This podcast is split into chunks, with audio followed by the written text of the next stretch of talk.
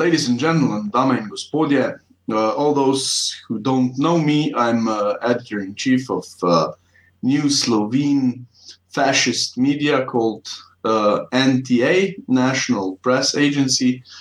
Uh, and uh, my guest tonight will be Stefan Molyneux, if I pronounce it in American English, and Stefan Molyneux, if I pronounce it in French Canadian. Uh, I'm joking, Stefan. It's a great pleasure. Uh, thank you for, for accepting my invitation. Oh, thanks, Elish. It's a great pleasure to, to meet you. I think we can just drop that StreamYard comment down below. It's covering up my name. the name must never be covered. I'm a marketing guy one on one. So, yeah, nice to meet you. Thank you very much for the invitation. Great pleasure to chat. Thank you. Um, well, you, you are you are an editor, uh, a founder, and a host of Freedomain Radio. Uh, I know many Slovenes watched you, listened to you. Uh, you were uh, a star to many Slovenes, uh, democratically thinking Slovenes. Uh, yet, I, I, do believe that there are still many Slovenes that don't know either about you nor about your Freedomain Radio. Uh, Freedomain Radio and who is Stefan Molyneux? No, those are some big questions. Uh, the eternal questions you could ask. So I dropped the radio part a little while ago. Uh, so it's just freedomain, freedomain.com.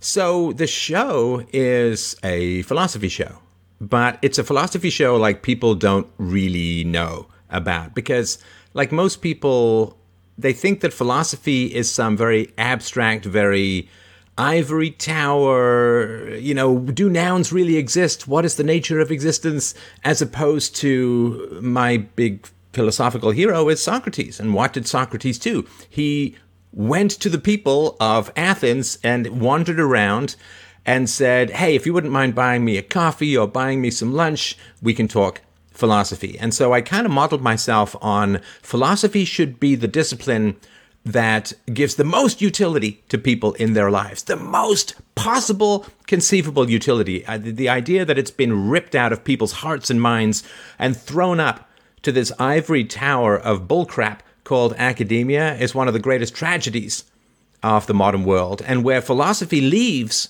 the stage.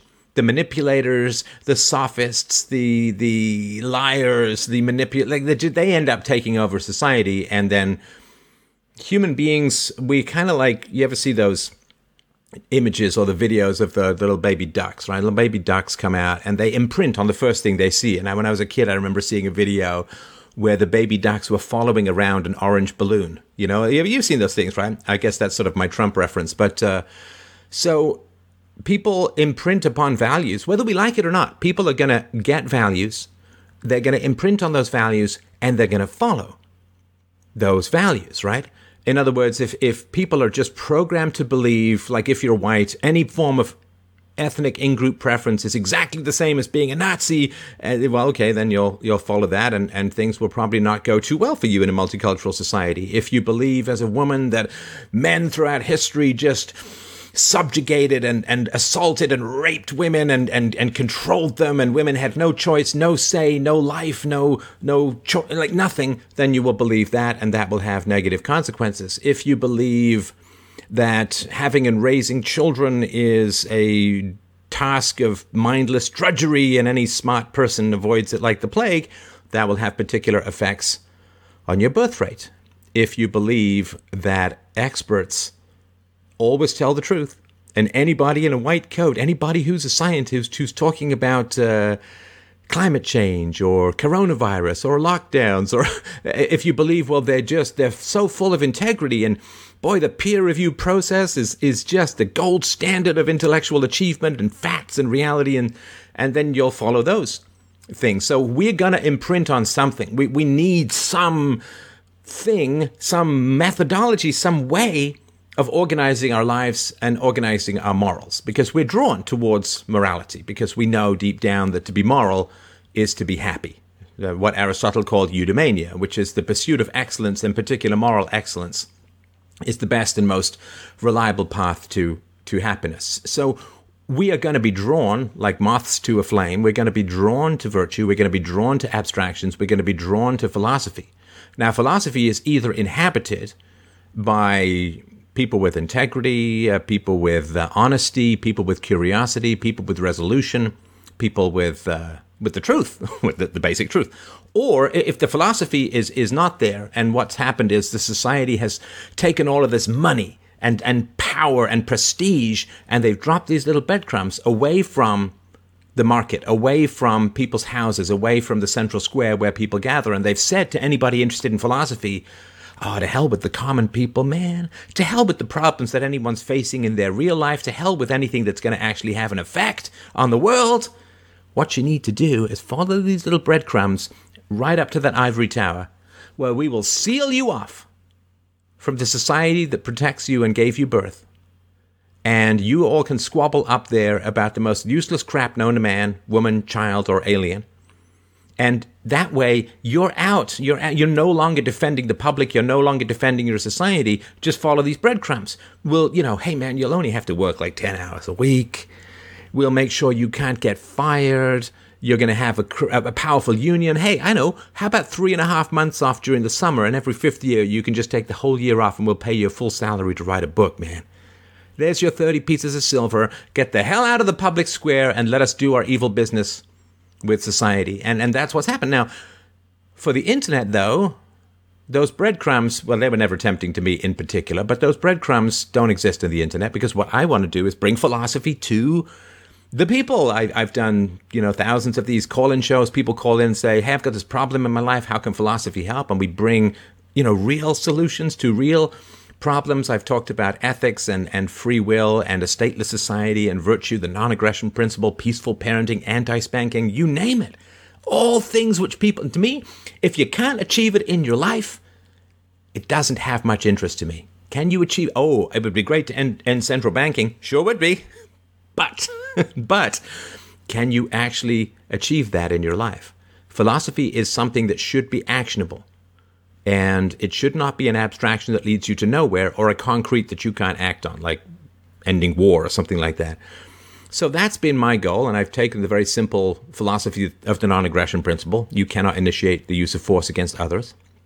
I've given it a theoretical justification in my theory on ethics called universally preferable behavior. And I've pushed the non aggression principle as far into everybody's life as humanly possible. And I mean, it's amazing, amazing. The results have been amazing. I just got an email, I think it was yesterday. A guy was saying that he called me uh, a couple of years ago because his girlfriend wanted an abortion. And we talked about the ethics, the morality, and gave him good, some good solutions to get along better with his girlfriend.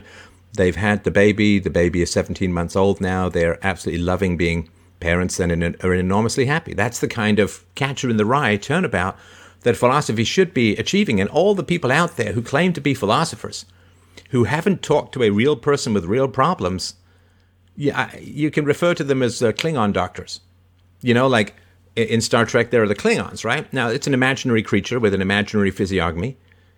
And you're, you're just a, you're a Klingon doctor. It's like you know where the spleen is in a Klingon, but you've never actually helped a human being not be sick or, or get healthy or avoid illness. So, um, so philosophy simple principles consistently and universally applied uh, from the personal to all the way to the most abstract political entities that you can imagine.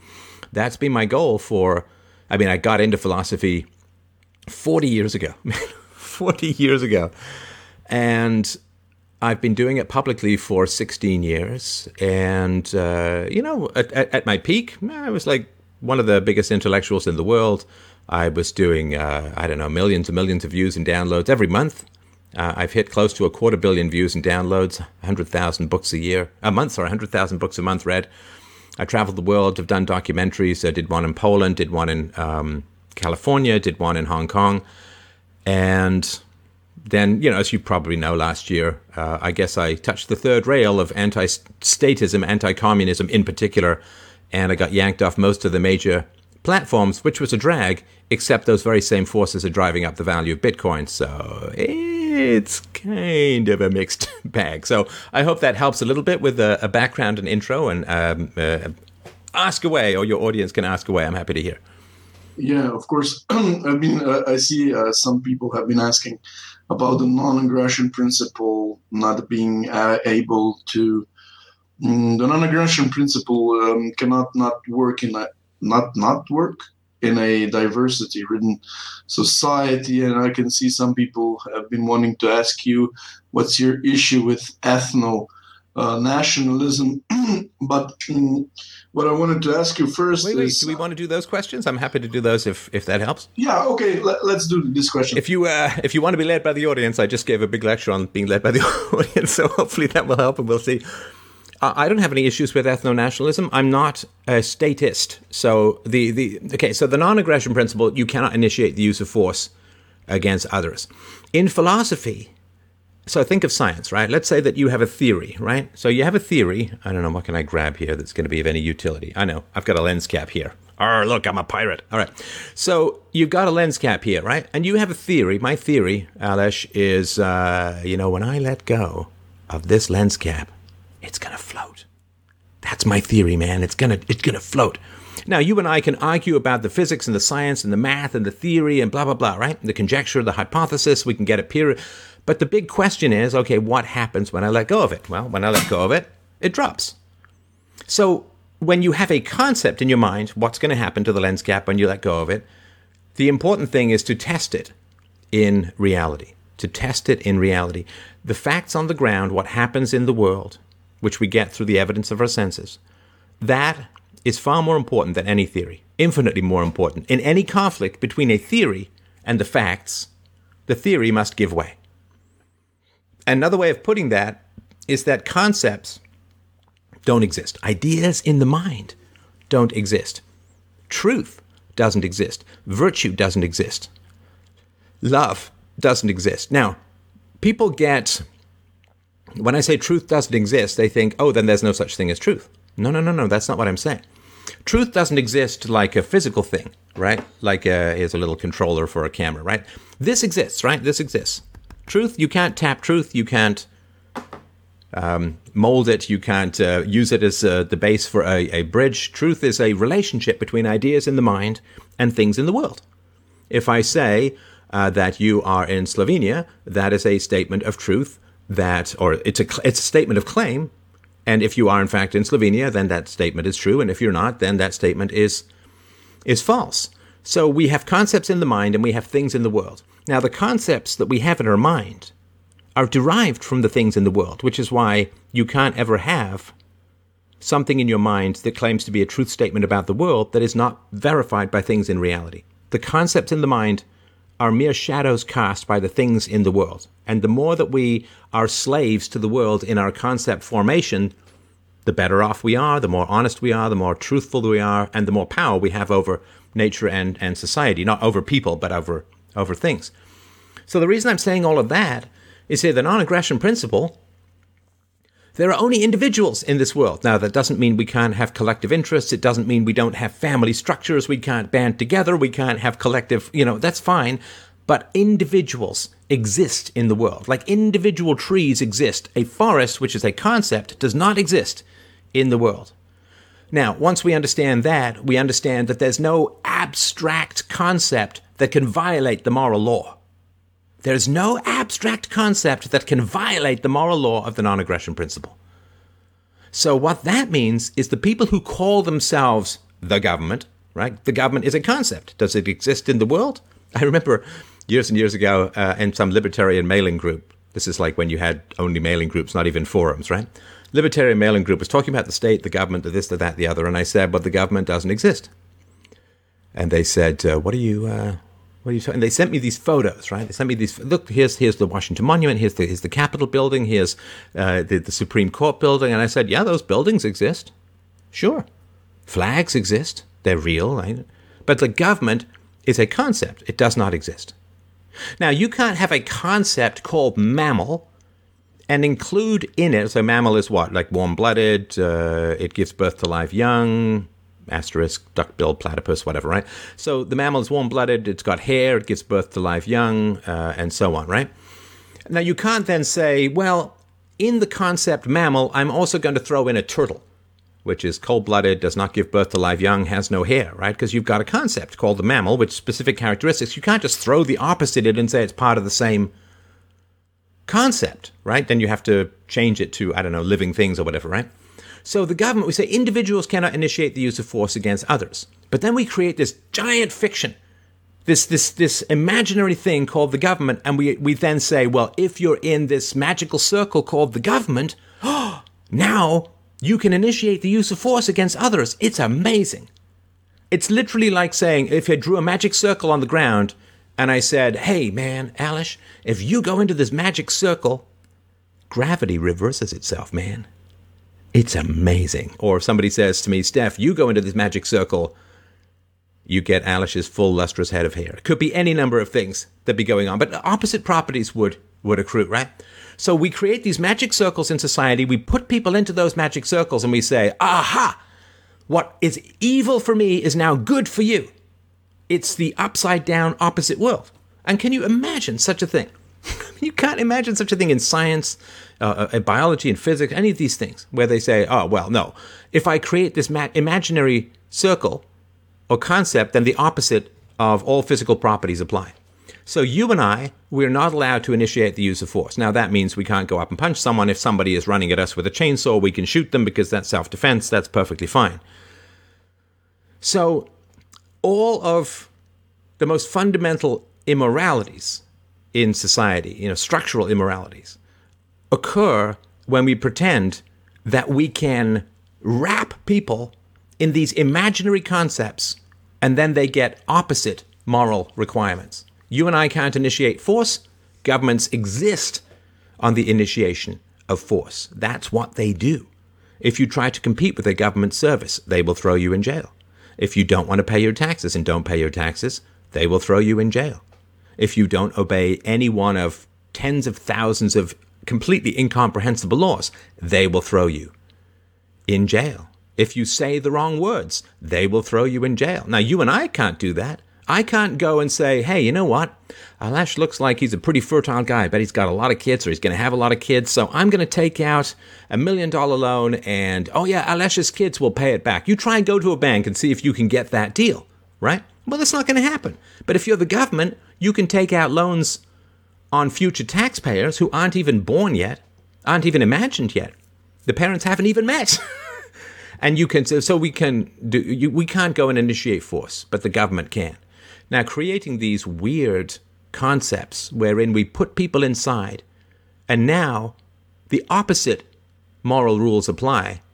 I mean, it's completely anti philosophical. That's not how reality works. You can't just create magic. That's magic is a form of spell. It's like you might as well have this in Dungeons and Dragons, like the opposite moral spell that we cast on society. So I'm I don't approve of this magical language called the state the law, the government, or whatever, that they then get opposite moral qualities to everyone. And expanding moral rules to include everyone, I mean, that's kind of the progress of civilization, isn't it? It's good to end slavery. To, to extend moral self ownership and the ownership of property to everyone was a good thing. I like equal rights for women. Female supremacy through the state is a whole other matter, and we certainly got that going on in the West, but that's inevitable result not of females, but of the state as a whole and its corrupting nature. So when we Oh, oh, you know, in in um, uh, you know the Old Testament, there were these miracles, and I remember when I was a kid uh, saying, "Well, where are the miracles?" I was in church. There, where are the miracles? And the pastor said, "Ah, the age of miracles is over." And in other words, we've taken science and we've said, okay, it applies everywhere, all over the place, no matter where we go. These are the scientific rules. These are the rules of physics, of gravity, and electromagnetism, and, and uh, radiation, and all this is right. This is uh, this is just a fact. There's no exceptions to these things. So pushing principles out to their true universal, ah, fantastic. That's that's the whole point of advancing as a civilization. But we still have this weird thing that keeps growing like a tumor in the middle of our society, this magical circle called the state, where the opposite moral rules apply. Now, when it comes to ethno nationalism, okay, let's just step aside the nationalistic side of things because I'm not a big fan of the government running things, but to say that those who share genetics may have in group preferences. If you say that to a biologist, the biologist would say, well, duh. of course. I mean, if you go to anyone who's honest, like anybody who's honest and who loves his or her kids, right? And you say, okay, two kids are drowning in a pond. You can only save one of them. Who are you going to save? Well, it's going to be your own kid, obviously, right? So when we have we have genetic in-group preferences to our own kids, we have genetic in-group preferences to our own ethnicities. Now, this doesn't mean we can't be universal, we can't be fair, we can't be moral, we can't accept everyone as human. Of course, right? Absolutely. But the fact is that we have drivers for similar genetics. Evolution only works, only works, which is a foundational belief of, of the left in particular, right? Evolution only works if there's a preference for similar genetics. Because other, because the genetics that your child has are the closest to yours. If you don't have a preference for your child over others, you will do nothing to further your child's survival, which means your genes will not flourish. The only way that evolution has ever worked is genetic in group preferences, starting with the family. And that's just the way things things roll. Now, again, doesn't mean we're slaves to that. I mean, we can come up with lots of different ways to organize society that benefit other people and so on. But the idea, I mean, even babies prefer their own race when shown pictures. Uh, it's it's built into us. It's entirely natural. And um, again, doesn't mean we shouldn't ever oppose it. Doesn't mean it can't be surmounted. But that's kind of where we're starting from: is genetic similarity in group preference. There's no question of that. You can ask any biologist about that. That's the entire mechanism of evolution. And so um, I, I, don't have any issues with it. Fighting against it rather than trying to work with it is kind of like the new Soviet man, you know, like back in the days of communism, which, you know, I thought were in the rear view, but seem to be coming up pretty fast ahead of us.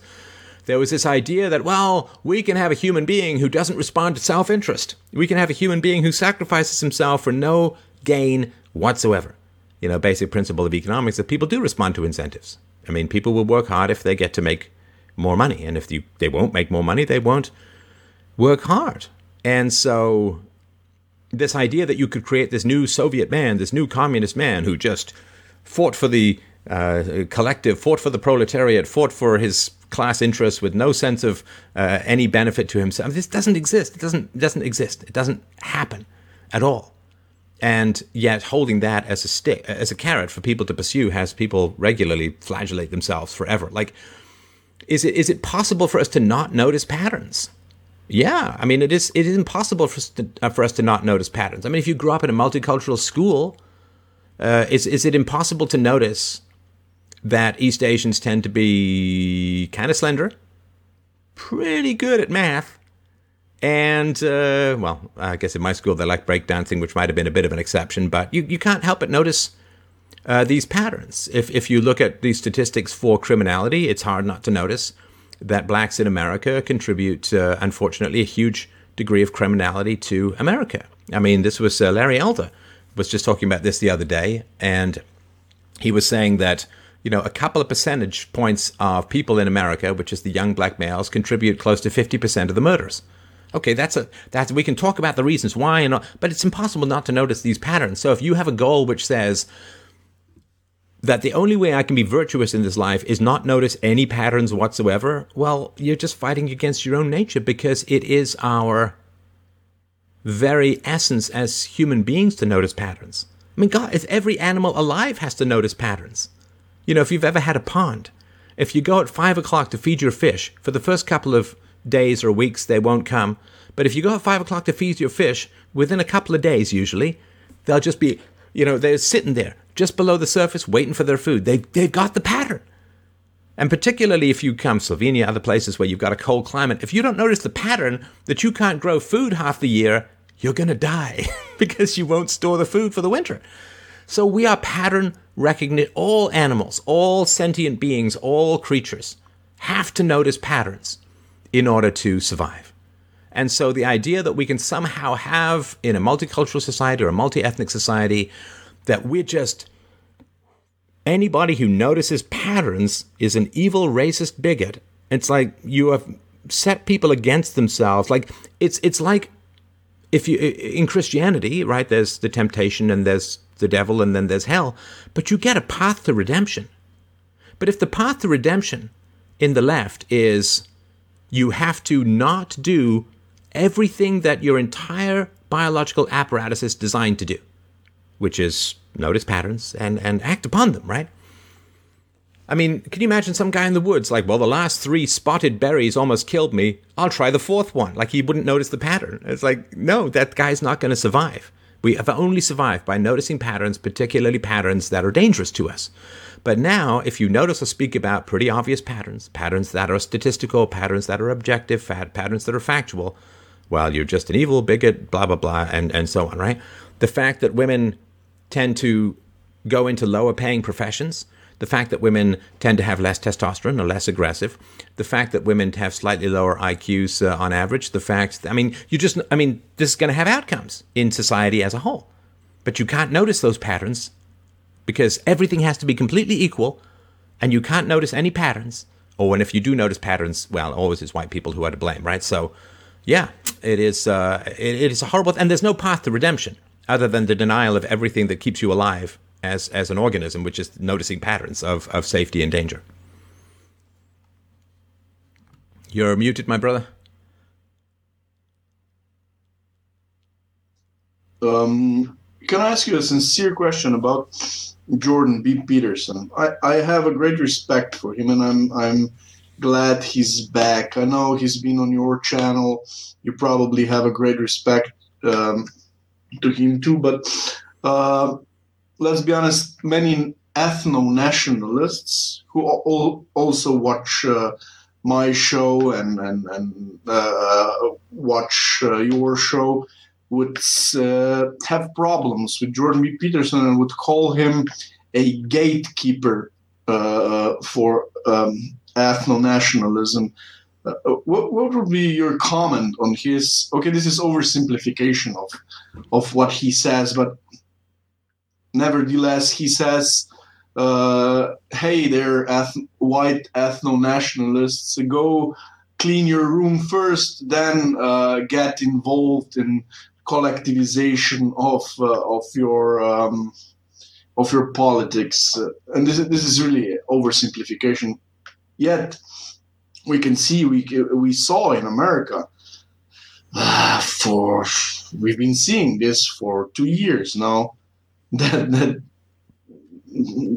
the so-called white people, Caucasians, people from European descent, uh, at least in America, uh, because of the Black Lives aggressive Black Lives Matter movement, and because of the Democratic Party that, that is um, um, um, that promotes it.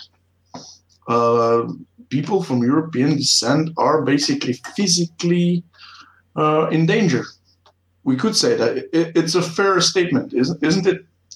And if you if you take this um, into consideration, isn't it also dangerous and counterproductive to tell white people, white people or European people, uh, not to think about their um, collective identity when it's possible they will have to they will have to uh, they will have to uh, group themselves to, to, to survive. Yeah, I mean, th- there's a, a lot a lot in what you said, so I'm just sort of trying to sift through it in my mind. So there's a story in the world that goes something like this. So you know, there were these great disasters in, in the West and in the world: the First World War and the Second World War. Now, the First World War and the Second World War were, in general, white countries battling other white countries. And so, and, and the rest of the world got dragged into it through empire, through a variety of other things. And so, when you look at the First and Second World War, two of the greatest disasters ever to strike the world uh, as a whole, the question was okay, well, what the hell happened? How on earth did, did it end up being the case? I mean, you and I didn't get dragged into a war between India and Pakistan, but you know, Indians and Pakistanis got dragged into a war between England and Germany, or you know, to to give uh, one example. So the big question is, okay, what happened? What happened? And the answer seems to have been, well, when white people are in charge of a country, uh, you know, you tend to get world wars. That that's uh, now I don't agree with that answer. I think it's more complex. Certainly, the um, the First World War. I've got a whole uh, video on, on the origins of the First World War. But uh, certainly the Second World War was largely a, a battle between international socialism, which is communism, and national socialism, which was uh, the national, the German Workers' Party, right, then the Nazis. And the Second World War is impossible really to understand without understanding the battle that was occurring in Russia between the communists and the Christians, and the Holodomor and and the, the just slaughter of tens of millions of Christians by the communists, which the Germans felt was coming their way, and they ran to Hitler to protect them from from that. And so the issue of white national self determination has, in many people's minds, been conflated with, you know, when whites are in charge, you get world wars. And you know, on the surface, I can completely understand that that perspective. I don't think it's historical accurately. It's not accurately historical, but that's kind of what's going on. And so there is this general move to say, okay, well, let's try and remove white people from the seats of power. I think because we don't want uh, world wars, we don't want uh, more atomic bombs being dropped, that the weapons of mass destruction have become so deadly and so dangerous that uh, we just can't have another world war. And that association of white nationalism being the causes of uh, the wars, I think, is is kind of what's what's going on deep down. You know, plus of course the communists, uh, white Christians in particular, tend to be very anti communist. Uh, of course, Russia. Uh, I, I, remember being back in the day when everybody loved Russia, when it was still communist, like in the media and all the leftists. They loved Russia. We were in Canada. They were sending, you know, billions of dollars of aid and food to Russia to make sure they'd prop up the regime as long as possible. And then when Russia became Christian and nationalistic, uh, suddenly it became the great Satan, and every villain uh, has to be uh, a white Russian uh, these days, and and that's really quite tragic. But I think that's the general narrative, and this is um, uh, a very dangerous thing uh, as a whole. Uh, white people uh, have done absolutely appalling and terrible things throughout history. Uh, however, uh, on the reality stage, if you look, and this comes out of a Charles Murray book, from 800 BC to 1950 AD, 97% of the scientific advancements came from Europeans, white Europeans, and North America, Europe, and so on. So there's no modern world without uh, white people's truly peculiar levels of ingenuity and curiosity. Now, whether that comes from the fact that uh, in, in Europe, about 1% of the population was put to death every year, thus diminishing the genes for sociopathy and psychopathy and so on, uh, whether uh, it's due to the amazing Greek philosophy combined with Christian universal ethics uh, whether it's to do with the fact that white people uh, seem to be slightly more comfortable with quote heretics or or or free thinkers or being questioned or anything like that.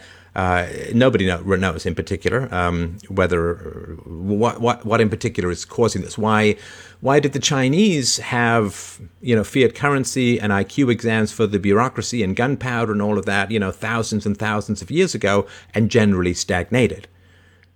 It's not anything to do with the Chinese nature because the Chinese in um, mainland China uh, seem to have very different perspectives than the Chinese in uh, Hong Kong, right? Or, or if you look at North and South Korea, so you have a genetically identical population with vastly different outcomes. So it's not the genes determine society, um, but there is something about Europeans that has gifted the modern world, the scientific worldview, and in particular the end of slavery. The end of slavery was by far the greatest gift that society and the world has ever, ever received. Because when you end slavery, you raise the value of labor saving devices, and then you end up with the Industrial Revolution, you end up with the modern world. You also end up with terrible mechanics for um, weapons and, and all these terrible things. So having a free market plus the state is one of the reasons why white people in the 20th century were so astonishingly destructive because you've got all this amazing stuff coming out of the free market, all of this technology, and then it gets taken over by the state,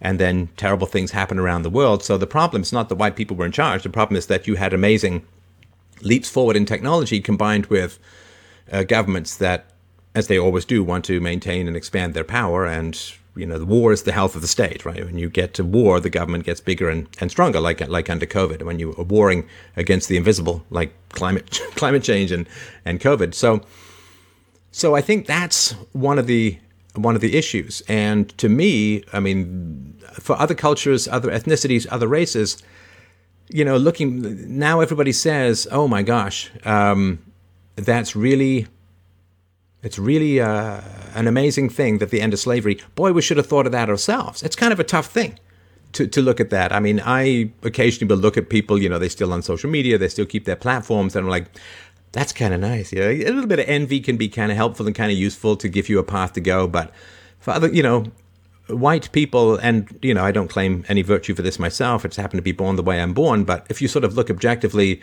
you know, modern science, modern medicine, modern philosophy, um, modern economics, end of slavery, limited government, free speech, these all white people things, white male things, right? Uh, and it's great that it's spread around the world. I love that there's an Indian restaurant in my neighborhood, and I'm sure that India likes the fact that they have a free market, access to a free market, which was not really the case before um, the uh, uh, the uh, free market theories sort of came along, or were kind of inflicted in the 19th and 20th century uh, on India um, through through the empire. Which again, I don't like the empire. I think it was a terrible idea as a whole. So yeah, it's just a, it's a misreading of history. What happened in the 20th century? Well, white people were in charge. Okay, well let's make sure that white people don't band together because when they do, boy, we get world wars. And it's like that's not an accurate uh, view of history at all, at all. And we should continue the path that uh, the Christians and the Greeks and to some degree, to some degree the early Romans set us on, which is let's keep making the government smaller until it winks out of sight completely. Not let's make government bigger in order to combat this uh, uh, omnipresent white supremacy that is not uh, a very real thing. Just, I don't know if that helps at all, but yeah, uh, I wanted to ask you about this um, um, this term. Uh, some of Slovene right wingers have been using, and I would like you, you yourself to reflect upon it. on it, um, um, left fascism. When when Slovene right wingers want to say lefts being authoritarian and mean, they use the term left fascism. And my argument mm, uh, throughout the time has been that um, Bolshevism has been the first one. So Bolshevism or communism should be should be um, a synonym for for authoritarianism and and uh, and being mean to to, uh, to, people, to individuals, and so forth. Not fascism. This does not does not mean that I like fascism, that I promote fascism, that I am a fan of fascism. Yet, it's it is so that it is the the fact of the matter that fascism and national socialism have been reactions to communism, and as reactions cannot be um, totally or in any way uh, responsible for uh, for what communism meant, right? Right. And what communism did. So, I mean, the phrase left, left fascism is, I think, very accurate. Very accurate. The left is gaining power through the corporations right? And and and political the enactment of political will through corporate power is the very definition of fascism right so so in the past what happened well they they got a bunch of weapons and during a time of particular critical weakness such as uh, uh was occurring in Russia during the First World War when you had tens of millions of, of men dying and and just an absolute catastrophe within the society well they just came in well armed you know, and and they were funded by the Germans, right? The Germans wanted to take Russia out of the war, so they uh, sent uh, Lenin through Finland uh, with a bunch of weapons, and they just killed everyone and, and, took over the state, right? So that's one way, and that's a way that it happened, of course, in places like Cuba. There was a, a violent revolution and and Khmer Rouge in Cambodia, and and so on. And so one of the ways that the communists take over is through uh, direct, straight up, you know, gun to the head force, right? But that's not particularly effective in a relatively free market, relatively democratic, and certainly in America with the vestiges of the Republic still hold, holding on through the Bill of Rights and the Constitution. They could get hate speech through in the United States, right? I mean, the Supreme Court has ruled very clearly there's no such thing as hate speech. It's a made up term, uh, which it is, right? It's, it's a complete bullshit term. But so what do they do? How do they silence people they don't agree with? Or how do they silence people who are anti communist? Well, it's too early to just go around shooting people because there's still vestiges of a legal system that are going to get them end up throwing thrown in jail. Plus, if you act too soon with direct violence and terrorism, you scare people into a reaction against communism. So you don't want to you don't want to do that, right? So one of the things that I have been incredibly vocal about, which I have zero regrets for, is you could say fanatically anti-communist uh, since uh, well since before I was even a public figure. Uh, anti-communism came out of the objectivist and Ayn Rand readings and, and Rothbard readings and other Solzhenitsyn readings uh, that I did in my teens. So yeah, anti-communist. Uh, you know, I'm anti-fascist too, but fascism isn't really a big issue, and everybody's kind of anti-fascist these days. You don't really. I'm, I'm, anti-Nazi too, but Nazism is not really a big deal. But the communists are a very big deal and a very powerful deal. So how do the communists win? They win, and they win by going through the corporations. How do they silence people when they can't get them thrown in jail for being anti-communist? Well, what you do is you get a whole bunch of communists to go into an organization. I mean, this is not my observation. This is exactly what the communists said they were going to do starting in the 1920s. It's called the Long March Through the Institutions. So, what they do is they burrow into the corporations and they start to determine that every piece of relevant factual information that undermines the case for communism is hate speech. Noticing patterns is hate speech. Wanting free markets is hate speech. Uh, opposing mass immigration from third world countries is hate speech, right? And so that's how they do it. They, they go through the corporations and they silence people by creating vague emotional terms of service and then just pulling the plug. I mean, again, I, I think I could speak about this with some authority because that's kind of the way it played out for me over the last couple of years. And so as you get bigger and bigger and bigger, and again, as I said at my peak, I was just huge, right? You get bigger and bigger and bigger.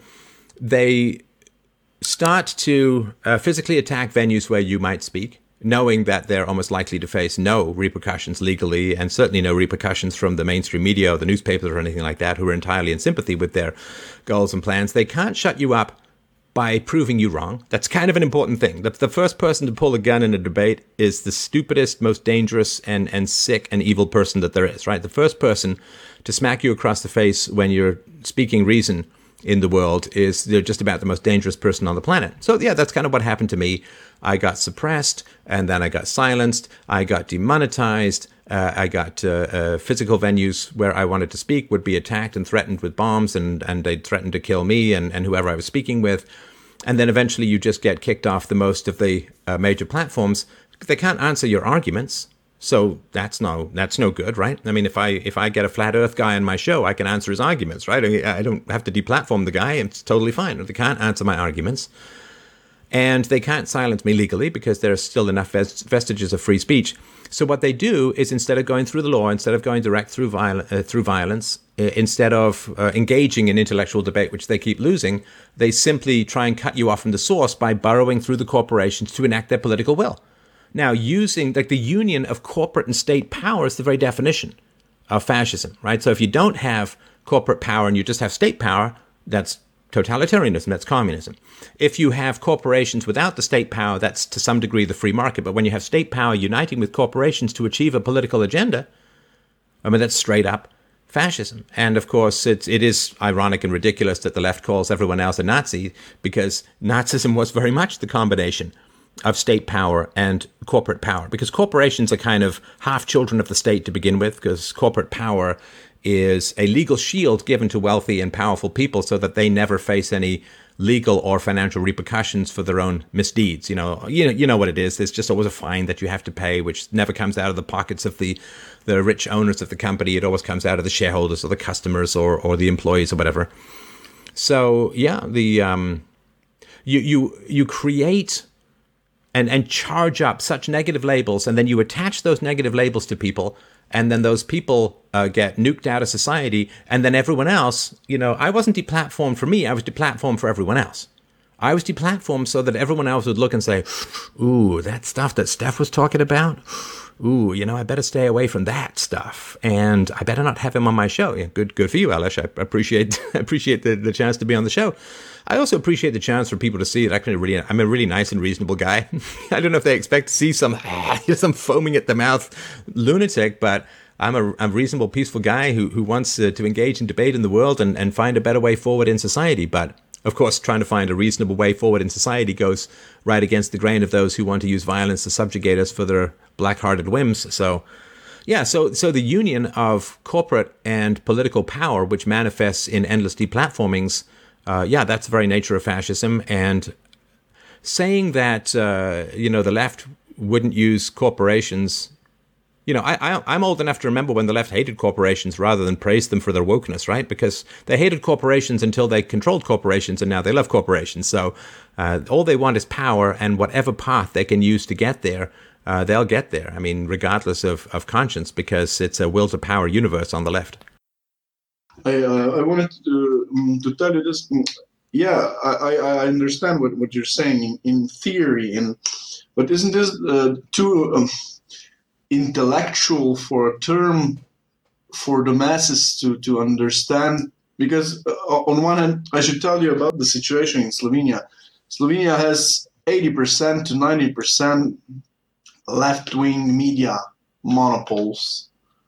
Um, this means um, you have commercial TVs that are left wing and partially owned by some Americans or knows some rich Czechs who are probably also left uh, wing inclined. Um, you have national TV that is uh, left wing. You have uh, all the great Slovene, all the traditional Slovene newspapers are, are left wing. You have this media, Nova 24 TV, that is right wing, and some small media like us. We started 10 days, 14 days ago. And uh, yeah, we currently have a government uh, that is led by Janez Janša, that leads SDS, that is social democratic party. Uh, that's not uh, right wing in cultural sense nor in, in, in economical sense. It's not fully libertarian. It's not fully. It's, it's civic uh, nationalism uh, and so forth. Uh, yeah, and, and it's being called a, a fascist, a, a, a um, extreme right wing government, and so forth. And the media have been calling the EU, the European Commission, and so forth, to um, to tell them that this government uh, oppresses the media in, in Slovenia. because, uh, oh, the poor media! The, the yeah, poor the poor media. media. It's, it's, so hard for them, you know. It's so hard for them when they're not able to take wrecking balls to people's lives with impunity. They're just they're such victims, the poor dears. Oh, let's give let's give the media a hug. They have it. They have it so. they have it so yeah, tough. It's, really... it's tough when you interfere with sadists' ability to torture their victims, man. It's it, you might as well be a sadist yourself. They're poor things. Yeah, there's a prime minister that's being demonized for 30 years by by fully monopolized media and uh, and he um, critiques or he, he responds to critiques of, of the media. And uh, he was not supposed to do that because media was supposed to be independent. And uh, and uh, uh, another thing when, when they're being taken away the government money or the taxpayer money or, or, or they've been called to to show some responsibilities for uh, for uh, for becoming taxpayers' money. They um, they react as if this was their own money. Uh, so m- the majority of Slovene media uh, is um, taxpayer financed, either uh, directly or, or uh, indirectly. And yeah, this is the situation in in, in Slovenia. and um, yeah, I, I, I, lost I lost my my point. Uh, uh, I mean, I, I have a couple, uh, no, go finish your thought. I have a couple of thoughts. Yeah, yeah, I, I, I finish your thought. I finished. Yeah, I'm uh, I'm over. Well, yes. So the co-opting of the media by the state is is pretty powerful, and this is another reason why people like me get deplatformed because I was regularly pulling more audience than state broadcasters in Western countries. So they don't like that because, you know, I'm sort of beyond the control. The government, I'm sure, wanted me silenced. The media wanted me silenced. Uh, and uh, that's just the way that power plays itself out. And the only And the only way you can avoid that is not talk about anything important or meaningful, which, you know, I'd rather tell the truth and deplatform than lie my way to fame because uh, that's that's a bad situation. That's a bad uh, that's a bad situation. So, yeah. It, uh, so here's the thing, right? So it's easy to be a leftist in, in, your minds, right? And it's easy to end up hating people like you and, and me. It, it's it, it just takes one little switch, like one little switch that that has to go off in your brain. And the little switch that has to go off in your brain is this: resources are infinite. That's all you need to think. So the three word mantra: resources are infinite. Like so, Aleš, if if you and I were discussing some guy uh, that we didn't like, and, and we said, you know what, that guy shouldn't have access to oxygen. That guy shouldn't have access to air. Well, we would only do that because we wanted him dead, right? Because air is free, air is everywhere, and me breathing doesn't mean you can't breathe, so air is infinite for all intents and purposes, right? So if air is infinite, why on earth would you want to deny someone air? You monster. And they they literally feel that way with money. They feel that money is infinite. That it's just a matter of willpower that you can have all the government programs in the known universe, that you can give all the money to everyone, that you can give free healthcare, free education, free higher education. Uh, you can give uh, um, uh, massive subsidies to corporations. You can you can do anything you want. You can give massive pensions. You can have all the government workers you want, because money is free. Resources are infinite. Resources are infinite, and so when you and I say, mm, you know, uh, they're not infinite. Uh, we do have to make tough decisions then uh, you know, and also it'd be great if, if people actually controlled their own resources rather than have them funneled through the state. But they genuinely and generally believe that resources are infinite, and that's a very bizarre. I mean, it's a very bizarre mindset. And, and this is why a lot of the leftists tend to come from wealthy families. I mean, you've, you've heard this sort of, you know, Pantifa, right? Like Antifa, they, they often come from upper middle class backgrounds because they grow up being spoiled well, we, I think the path to, to these kinds of people is, is pretty clear, right? The hard leftists and some of the violent leftists, is pretty clear. All that happens is uh, when they're uh, babies, their moms go back to work pretty quickly. They dump them with uh, daycare workers and nannies, and, and they don't bond, and, and they have all the material things that they want. They grow up in, in material infinity. Like a friend of mine, when I was first working in, in the corporate world, a friend of mine who grew up rich, he said, You know, uh, I didn't value anything. I didn't value anything I had. If I lost a bike or my bike broke, just buy me a new bike. But I never really got to spend much time with my parents. Because right? to make that kind of money, you usually have to work like kind of crazy hours and, and be gone a lot, a lot of travel and stuff like that. So when you grow up in a situation where the wealth seems infinite, but you don't really value anything, you don't understand where it comes from, you don't get how hard it is to to make money and all of that, then you just grow up with this idea that you feel guilty and you're not bonded. You don't have empathy because you didn't bond with your mom or, or, your dad. And so, and you hate materialism in a way because you feel like, why do you hate capitalism? Because capitalism stole mommy and daddy. Like, I hate to get all psyche uh, on everyone, but it's the real, it's a real phenomenon, right?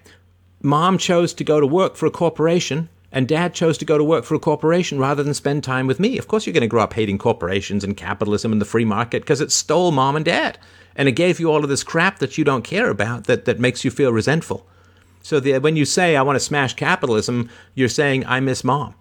I miss dad, and it can't be fixed. And I'm not kidding. I've actually talked to people at great depth about this, and this theory is held true every time. Abandoned as kids, mom and dad choose work over spending time with their kids, and then the kids grow up uh, thinking resources are infinite and hating corporations, capitalism, the free market because it stole mom and dad. It's like uh, you know, like how a a woman will hate uh, the the girlfriend of her husband. You know, if her husband's cheating on her, she'll just hate that woman.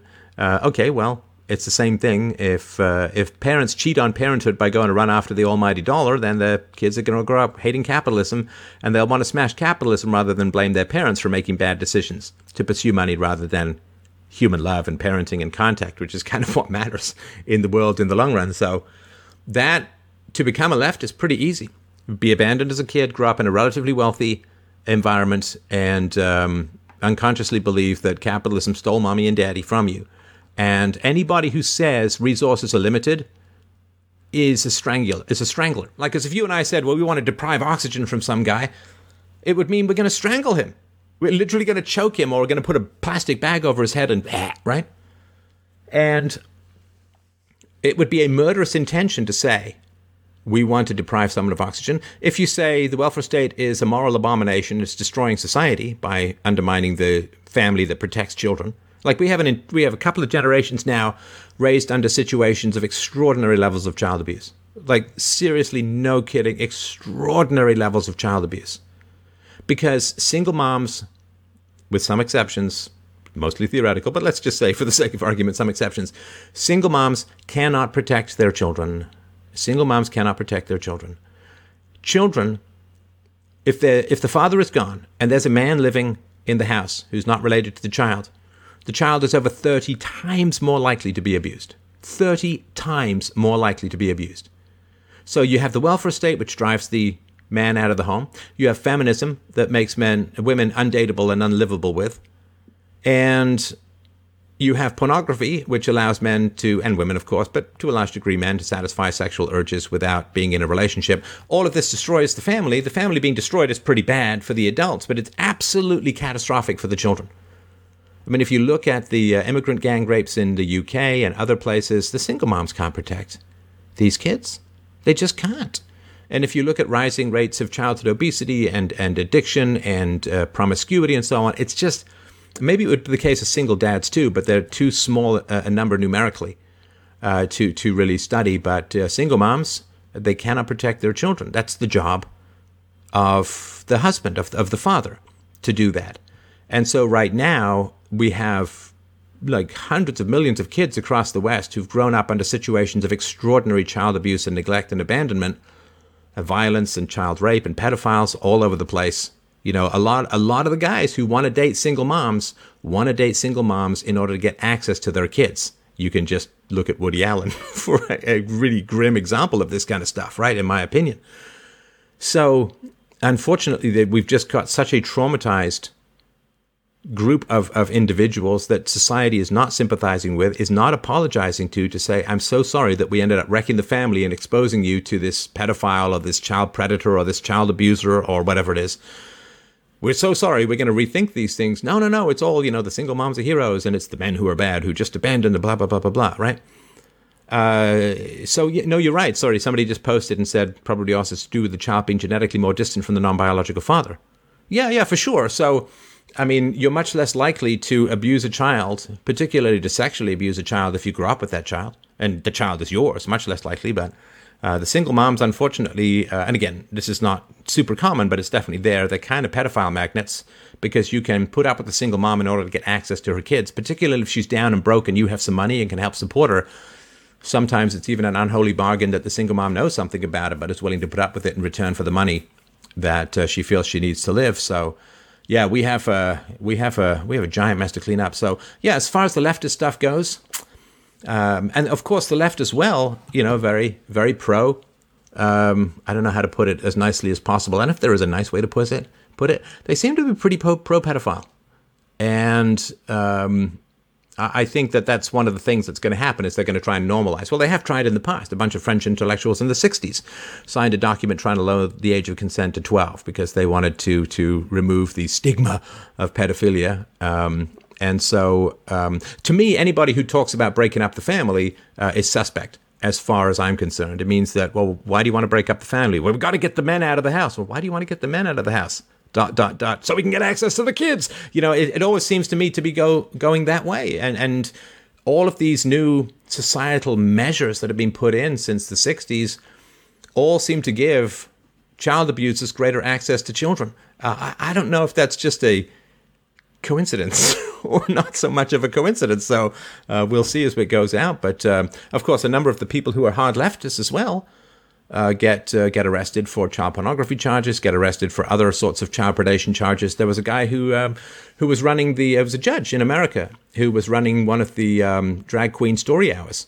Uh, an LGBTQ activist uh, just got arrested or charged with a bunch of child pornography stuff. Again, not not convicted yet, but it just seems to be pretty good. Little a lot of the um, the hard left terrorists uh, seem to have pretty pretty troubled relationships with uh, children, to put it mildly. So. Uh, unfortunately, it is uh, one of these cycles in society that's that's pretty grim. Don't forget to unmute. Sorry, I don't mean to tell you your job. Thank you, Stefan. Uh, Coca friend says, asks in regards to Slovenian normies slowly waking up to the leftist monopoly of media and state institutions, what practical steps does Stefan think can be offered to the public to counter this reality? Mm. Well, it's a, it's a good question. So, I mean, it's a tipping point that I've sort of been mulling over for the last couple of years because it wasn't uh, exactly too tough to see that train coming down the tracks to deplatform me. So the question is do you stay and fight or do you build something new? Right? That's all, always the big question when it comes to these kinds of fights. Do you stay and fight or do you build something new? Now, the best cure for leftism is unfortunately and inevitably the collapse of the currency. Right? Because it's the currency, the money system, central banking, debt, bonds, inflation controls, you name it. All of that gives leftists the delusion that resources are infinite because you can just borrow more, you can print more, you can, you know, lend more uh, and all of that. So leftists have this delusion that resources are infinite. The only cure for that is to remind them that resources are finite. And the only way that you can do that is, well, or that that will happen to them is through the collapse of the currency. Now, currencies, uh, the US dollar is right at the end of its life cycle. That's the US democracy is right at the end of its life cycle. You get 200 to, to 250 years out of a democracy and certainly out of a currency, the one exception being the British pound sterling lasted 400 years, with the minor caveat that it's lost 98% of its value over that time. So, um, so when the currency collapses, people are very grimly reminded that resources are finite. I mean, look at Venezuela, right? Look at look at when the currency collapses, or look at the Weimar Republic, look at the French Revolution, look at the late Rome where they had 95% crap in the gold coins. When the currency collapses, then you go from this delusion of infinite resources to there's nothing on the supermarket shelves. It's not a soft landing. I mean, my whole goal was to try and create somewhat of a soft landing. That was the purpose of, of um, being somewhat supportive of Trump was that Trump was supposed to try and angle the U.S. out of a hard fall and into a sort of soft recovery and that kind of stuff, right? So that was scotched, right?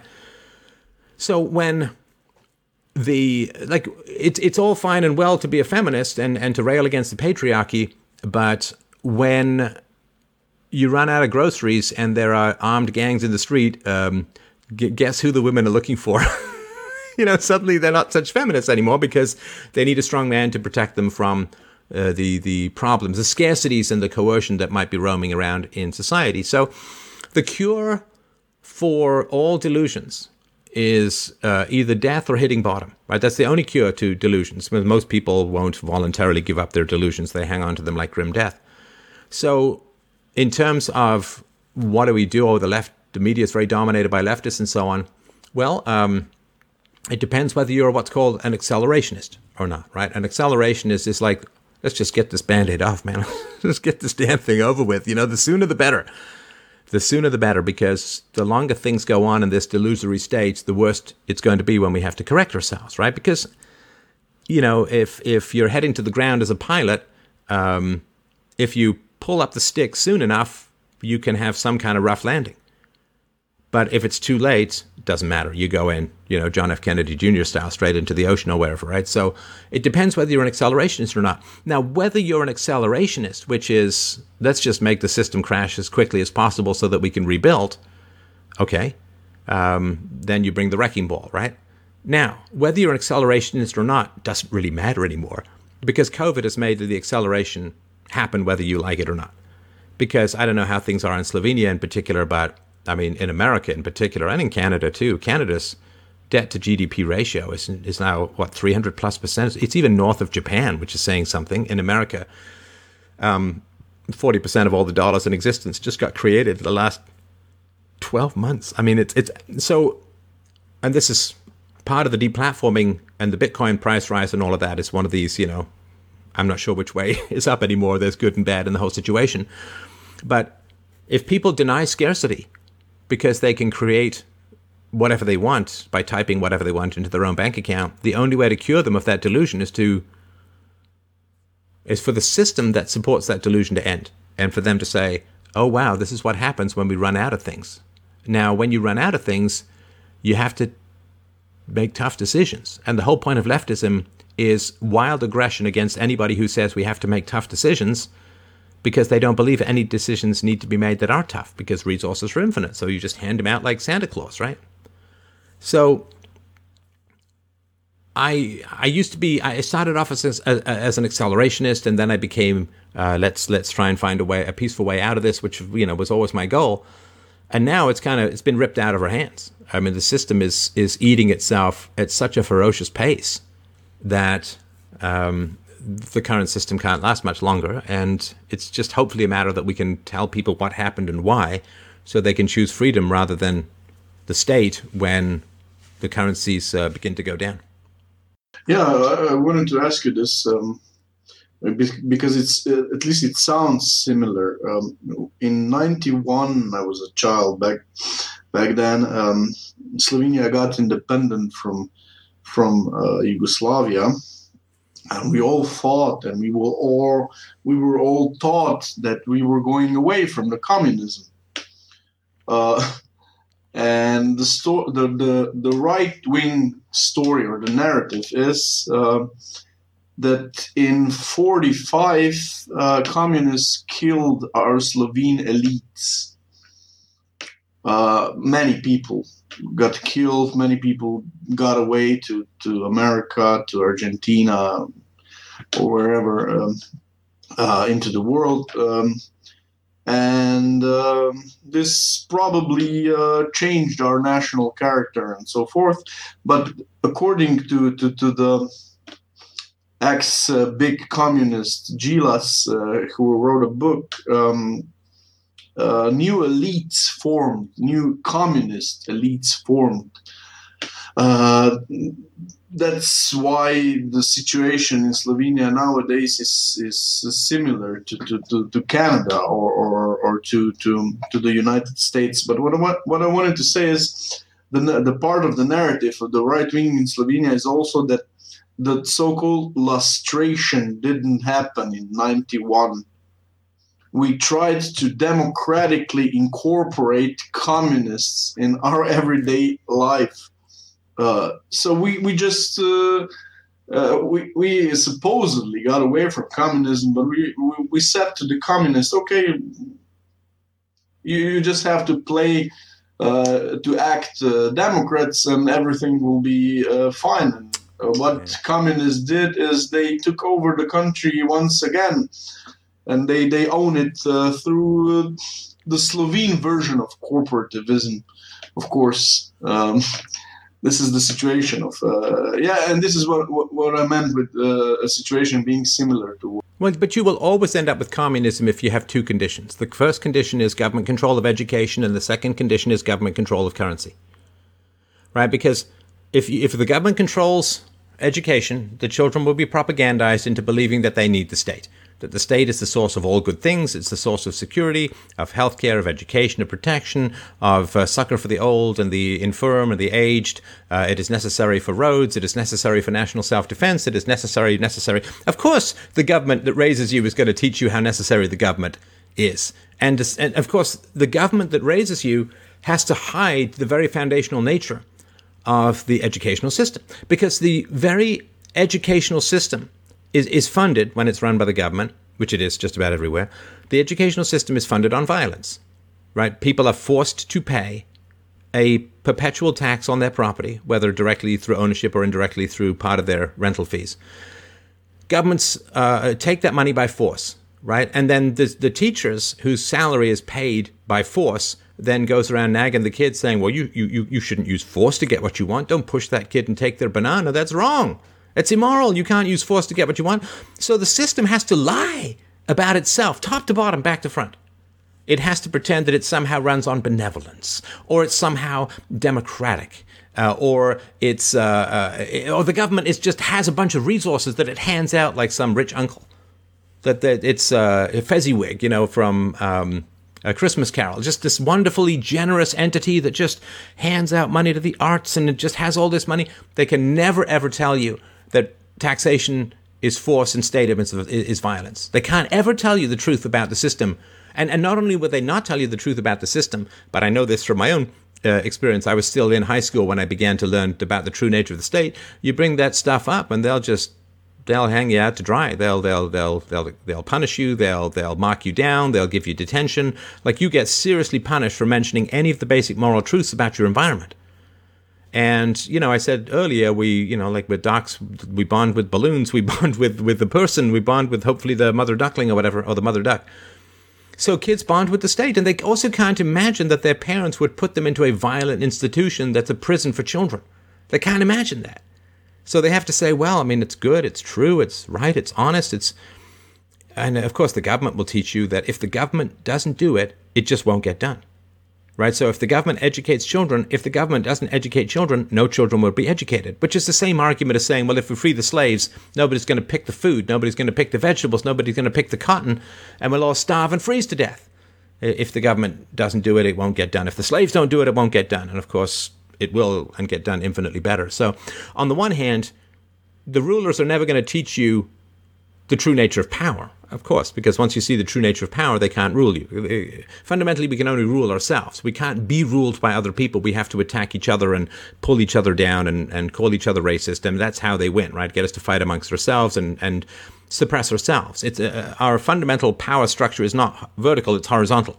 They train us to attack each other for deviations from all narratives which serve the state, right? So all narratives which serve the state, we must attack each other for. And you see this, you see this on Twitter, you see this on Facebook, everywhere. You deviate from the standard orthodoxy that serves the needs of those in power. You don't get a call from the cops. Uh, you don't get dragged in front of a magistrate. Uh, you don't get deplatformed right away. What happens is your fellow slaves attack you for questioning the virtue of slavery. And, and they've got us so well trained that we just turn on each other all the time. So the government runs education, they have to hide the nature of the state power. They have to pretend that the state is benevolent and wonderful and great, in which case, well, why wouldn't you want more of it? I mean, on what possible ground? Like, they've never taught you any of the dangers of the state, except Nazism, right? because, you know, that's associated with white nationalism and blah, blah, blah, right? Even though Nazism was defeated by white countries. But anyway, uh, so they're not going to teach you the true nature of power. They're not going to teach you the true nature of political violence. They're not going to teach you the true nature of those who rule you. Of course not. And they're going to pretend that everything they do is benevolent and wonderful. So wh- why on earth wouldn't you want more of it, right? And and so that's one on the one hand. Now on the other hand, if you've got the government controlling the currency, then the government can, can create the illusion that it's adding economic value to the situation.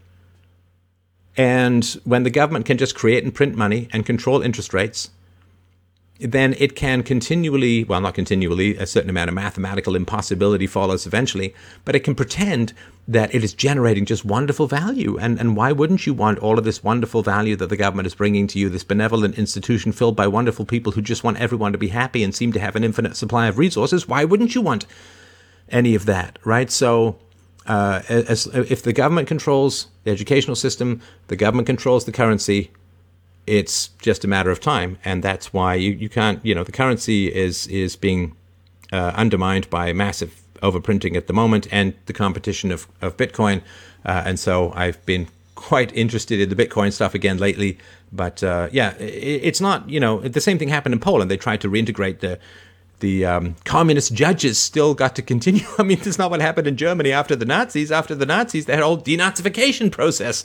But when communism leaves a country, it's like oh yeah, come on back in. I'm sure you've seen the errors of your ways, and you know, like you'll be reformed and and so on. But no, I mean, the, the communists uh, don't change. Uh, they don't uh, reform, and they can't be reasoned with. Uh, what what what if you if we change the definition of, of the concept of the government into um, being a tool for the preservation of ethnicity, for example? So that uh, because one, one of the one of the viewers asked before a uh, couple of comments before uh-huh, who will protect the ethnic group if we don't have uh, the state in the world full of states well, no, but the, the, you have to understand if your if your goal is so, sort of some sort of protection of an ethnic group, uh, the state is impossible. You can't have the state. You, you can't have the state because the, the, the state is the avenue by which resources are redistributed away from whoever you like to whoever you don't like. I mean, without a doubt. I mean, uh, you could see this very clearly. There was a, a guy um, uh, a guy coming up from Mexico into America was just interviewed today, and they said, "Well, why are you coming?" He said, "Because Biden's offering free stuff." Would you have come if President Biden hadn't been re- hadn't been elected? Well, no. If Trump was still in, no, he wouldn't come. So they're coming for free stuff. Now, how do they get the free stuff? They don't get the free stuff through charity. They don't get the free stuff through any mechanism other than the power of the state. The state has the power to take money from you, to take money from your children, and to hand it to all the groups who can make it across the border. And so the original American experiment was people fleeing tyranny for freedom in America. Now it's people fleeing their countries of origin. Like a third of the entire population of El Salvador has emptied out and gone to America. And they're not coming there for freedom. We know that because three quarters of them end up on welfare, and the rest of them are probably taking other forms of government subsidies. They get their free healthcare, they get their free education, they get all of this wonderful stuff from the American taxpayer. And as soon as you have a state that can redistribute income, which is basically what the state does, then at some point people will take it over and they will invite people in who vote for the left. And in America's case, it happens to be the people from uh, Mexico and, and Guatemala and Belize and other, maybe Belize not so much, but Mexico, Guatemala, Brazil, other places. They will try, Honduras, they will try and get those people in because guaranteed 80 to 90% of those people are going to vote for the left. So it's just a form of vote buying. And so if you're going to say, well, we got to protect our ethnic interest or whatever, then as soon as you have a state, how, how can you guarantee that the state is always going to be run by people of your ethnicity? Well, you can't. You can't. And so, what, what happens if people who are opposed to your ethnicity gain control of the state? Yeah, I, You're not going to do very well, are you? As we can sort of see. I understand the logics of, of, of this uh, because the right wingers have been mocking the, the so called right wing parties in, Slo- in Slovenia when uh, they be uh, trying to propose policies that would um, change the demographics, for example, that would promote Slovenes to have more children and so forth.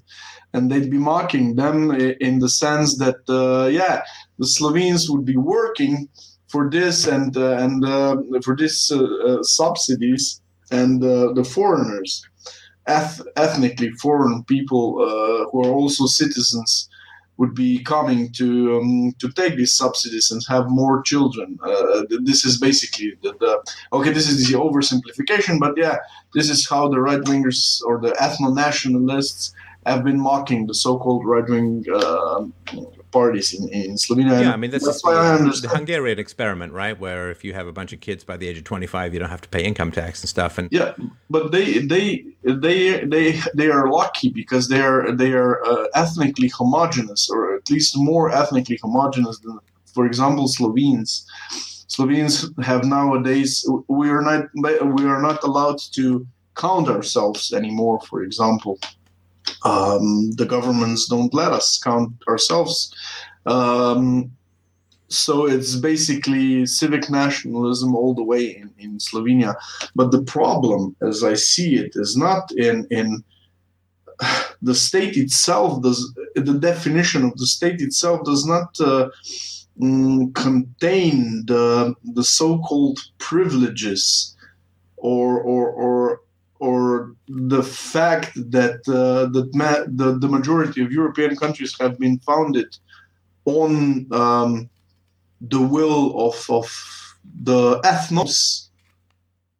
So if there weren't for the, the will of the ethnos, there there wouldn't be no uh, there would be no states in um, in Europe. For example, Slovene uh, Slovene state is founded on the will of Slovene people. Uh, th- this is what uh, what uh, says uh, our constitution. Right. Of course it does, because you know the, they want to pretend that the state is somehow what everyone chose at, at some point. That's why they call it a social contract. It's not a social contract. You don't choose the state; you're born into it, and you're exploited by it.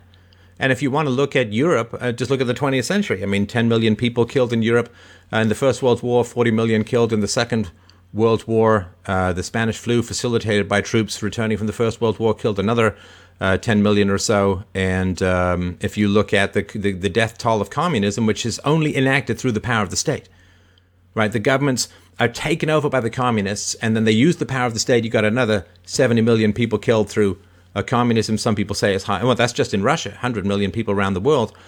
So if the governments are there to protect Europeans, it seems pretty tough to make the case uh, that that this is ha- ha- actually happening. So.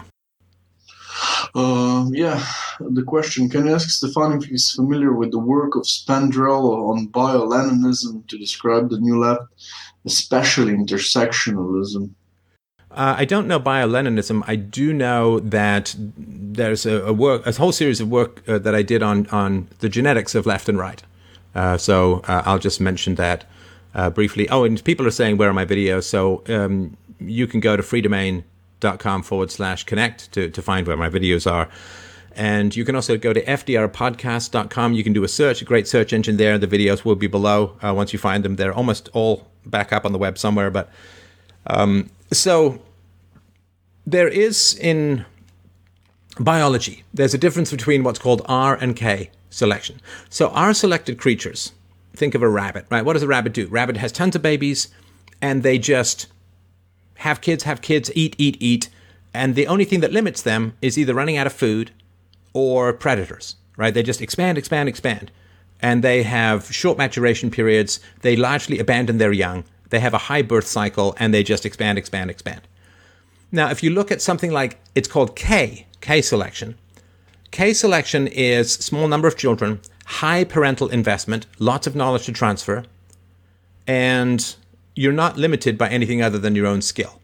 I mean, you may be limited to some degree by the presence of prey and so on, but you're not limited in the same way. And so you think of a wolf uh, is is K selected. The rabbit is R. I remember rabbit R. it's my way of doing it. So so R versus K selection is really really important. And if you have a population, and, and there are human beings, various human human groups. It's not necessarily race or ethnicity. It could be any number of things. They exhibit R versus K um, predilections or, or ways of, of functioning. So the uh, R uh, they just have a bunch of kids. They mature early. There tends to be a lot of child abuse, uh, child sexual abuse in particular. There tends to be father absence, uh, which promotes uh, earlier menstruation on the part of the, the girls and so on. There tends to be high impulsivity in behavior, lots of uh, addiction and so on. That's just R selected. Kind of live for the moment, don't think about the future, and just expand until you run out of resources. And that's really fueled by fiat currency and money printing and so on. K selection tends to be have a fewer kids, high parental investment, strong bond uh, between the parents, uh, planning, forethought, uh, management of resources, and all that kind of stuff. And that tends to be between the left and the right. There are, in fact, even genetic markers. In fact, a lot of people's political opinions are significantly genetic. I mean, in twin studies, they found that between 60 and 70% of your views in immigration are genetic. And so you understand that, that to call people who oppose you politically just Nazis or far right extremists or whatever, it is actually a form of genetic discrimination. That there is a significant amount of political perspectives that are informed by genes. And, and you can search for a Freedomain gene wars. There's a whole series of videos and interviews I, I did on, explaining this in, in more detail.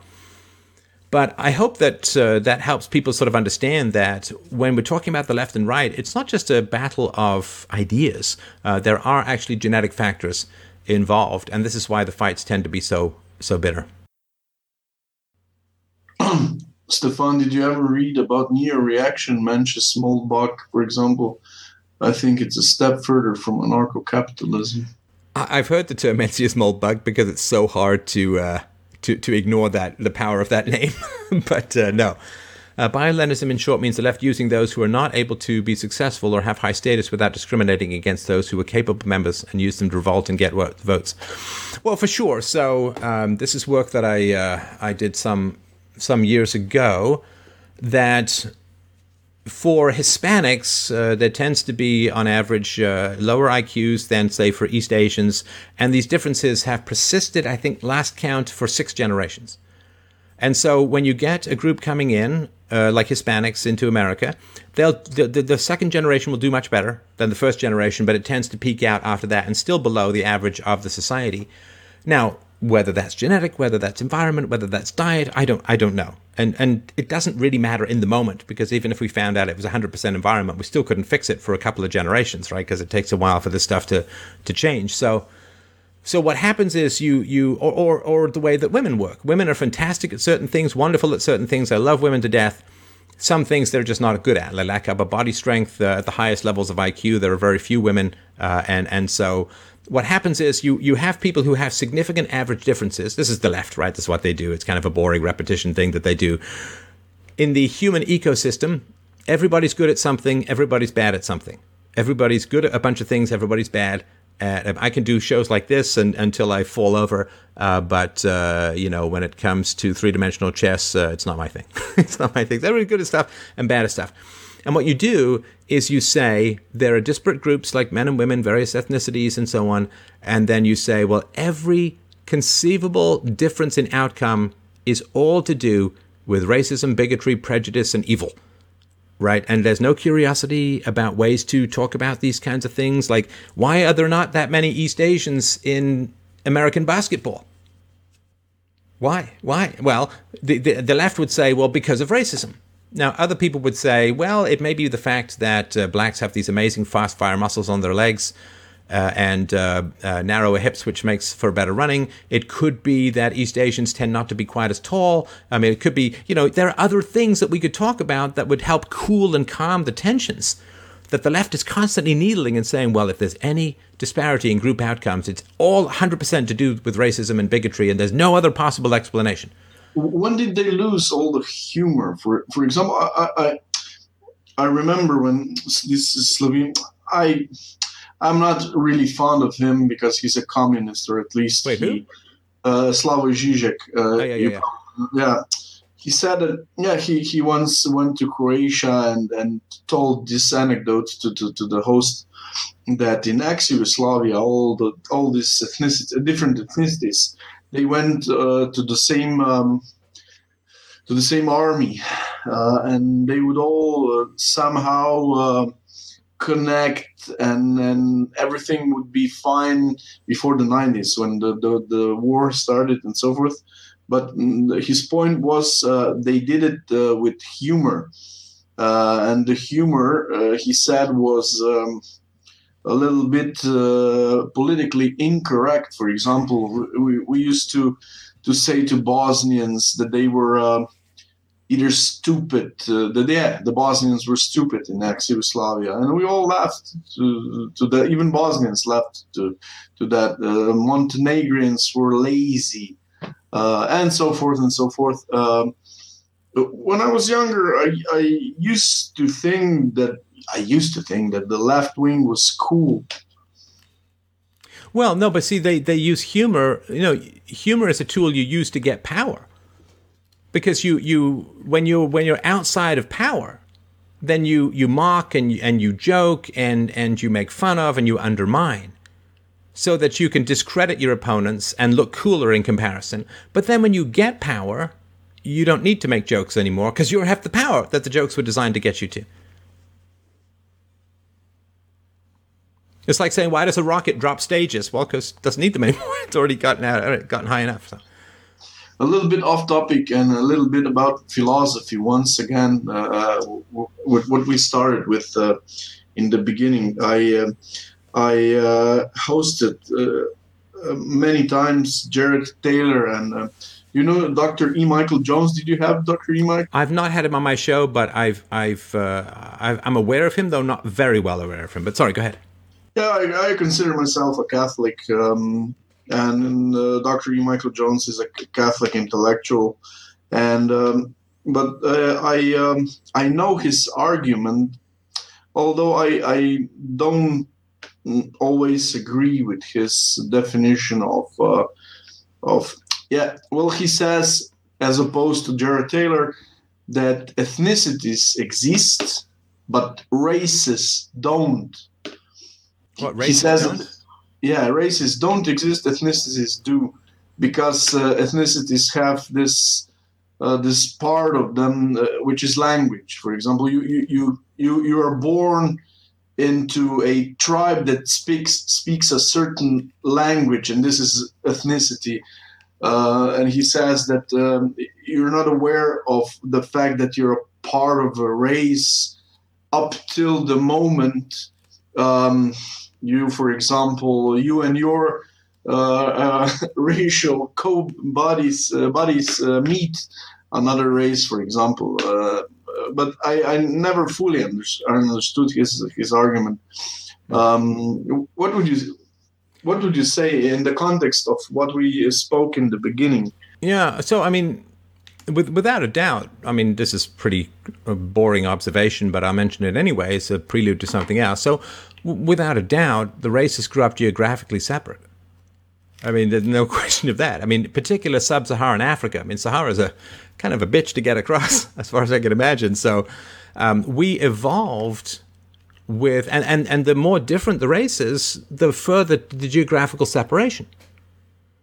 And my concern is not with races living together. My concern is races living together when there's enormous political profit from setting races against each other. That's that's the big issue.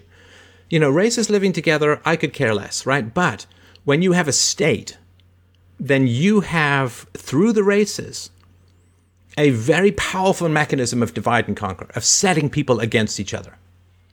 And that to me is is the big issue. That is the big big issue. Race and racism is just, and I, I say this, of course, having been called a, a racist and, and all these kinds of things, right?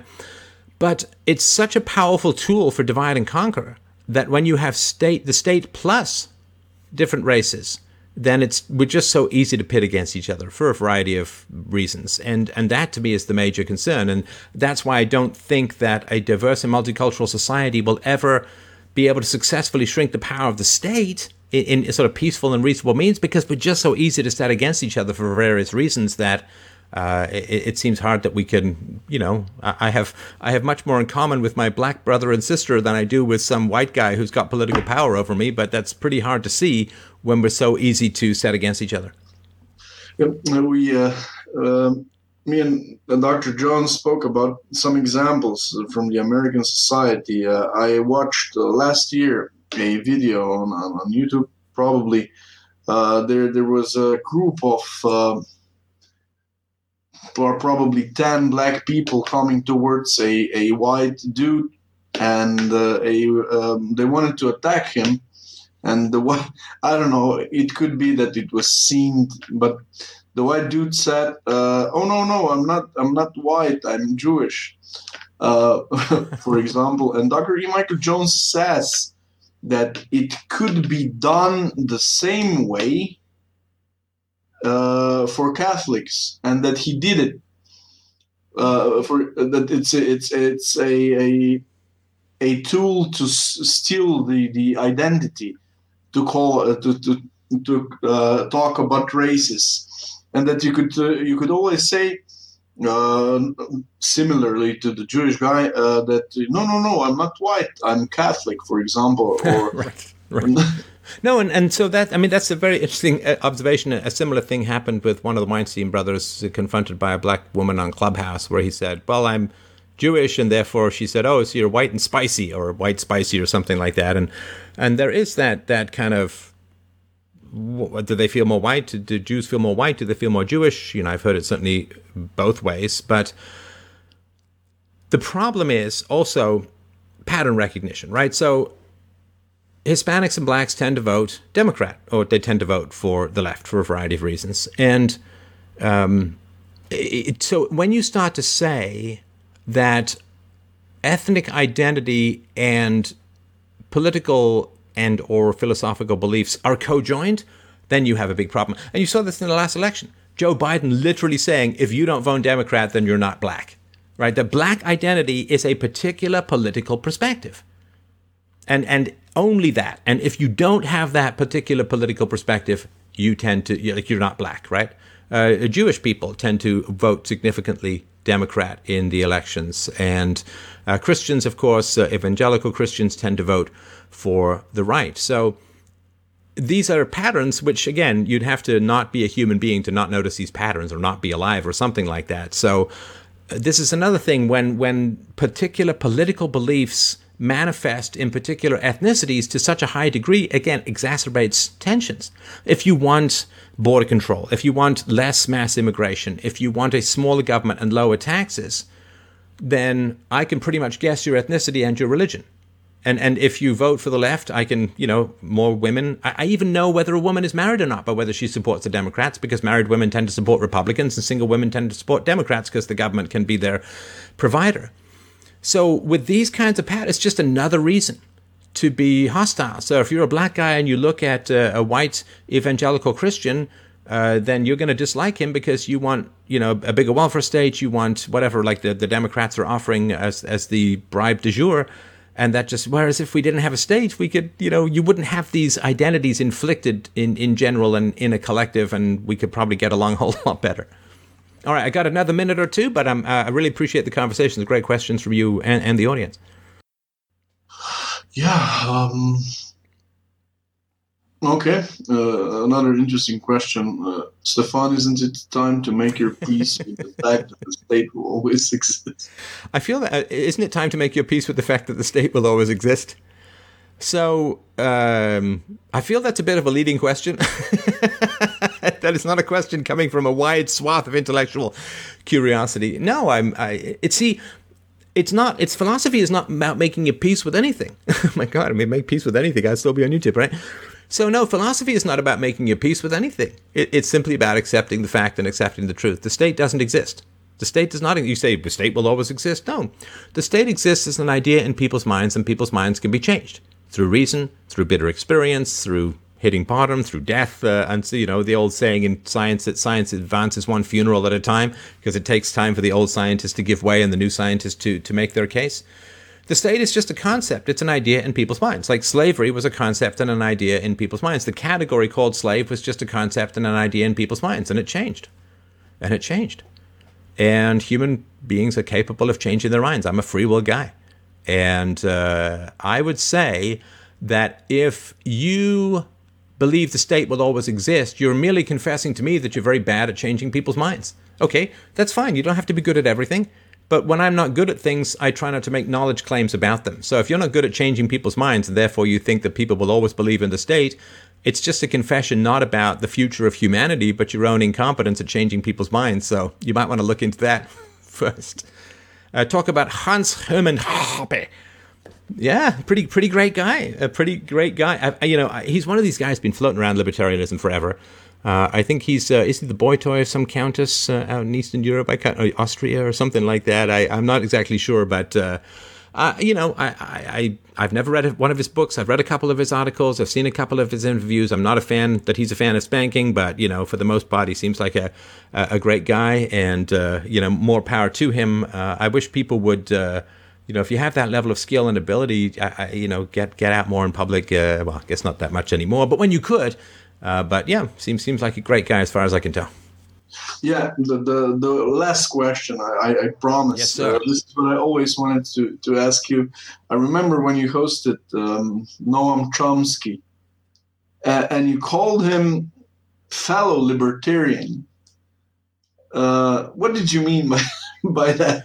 So, yeah, so he's an anarchist, right? So I know he doesn't like American political libertarianism, but he is an anarchist. And if he's an anarchist, then if he wants a left anarchism, which, you know, he's a left anarchist, right? Fantastic, you know, then then he's not a statist, right? Now, if he's a statist, he's not an anarchist. But I've read some of his writings on anarchism, and he certainly is into voluntary solutions. Now, the way that he would configure the anarchism that he would like to be a part of is, you know, culty, collectivist, mm, hippie stuff where nobody has any ownership and, and all of that.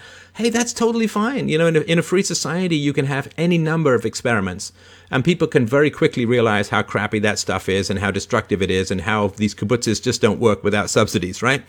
But as far as his criticism of American imperialism, his criticisms of state power, his criticisms of the Fed, his criticisms of oligarchies as a whole, fantastic. Uh, you know, we're, we're there. Now, the fact that he would say, well, I want a different anarchism than you, well, that's like two straight guys saying, I want a different girlfriend from you. It's like, yeah, that's, that's fine.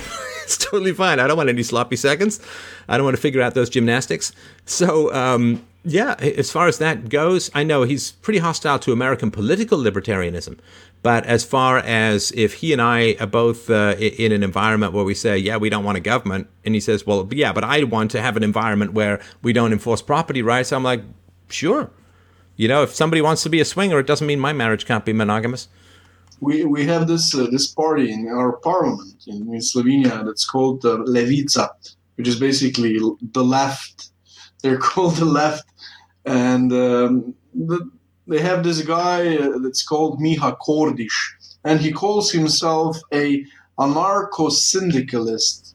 So an anarchist, basically, similar to to Noam Chomsky. Yeah, they, they want to own property in common. They want to have, you know, that scene from Monty Python and the Holy Grail, you know, where a series of, of, of executive orders, a ratifying officer. Hey, if you want to do all of that crap, do all of that crap. It's not going to work. It's going to totally fail. It's going to be a complete nightmare, and you'll learn your lesson. But I want to, so there are always going to be those people. Now, those people are either going to be in charge of the government or we're not going to have a government because eventually they're going to be in charge of a government. Because to be a leftist means to be perpetually unhappy. Like it's really, really important to understand for people listening. To be a leftist is to be perpetually unhappy. Because if you can't think that your world is moral, as long as there are differences between ethnicities and men and women and races, and as long as there are any differences in group outcome, it means you live in a horrible, unjust society. You will never ever be happy because you can never erase those differences. You can never completely, like, just say male and female. You can never ever completely erase those differences because there are biological differences between men and women uh, muscle strength, uh, uh, uh skeletal strength, uh, brain size, the fact that we, one of us gives birth and one of us doesn't. you just can't. If so, the important thing to remember that, that leftists are perpetually unhappy people. Now, the fact that they're unhappy people is why they're leftists. They didn't become leftists and then become unhappy. They're unhappy to begin with for various psychological reasons. And then what they do is they gravitate towards the belief system that's going to make them reinforce and, and, and make permanent that unhappiness. So you're, you're a miserable human being. Uh, you feel hard done by, you feel victimized, you know, probably for reasons of child abuse and all of that.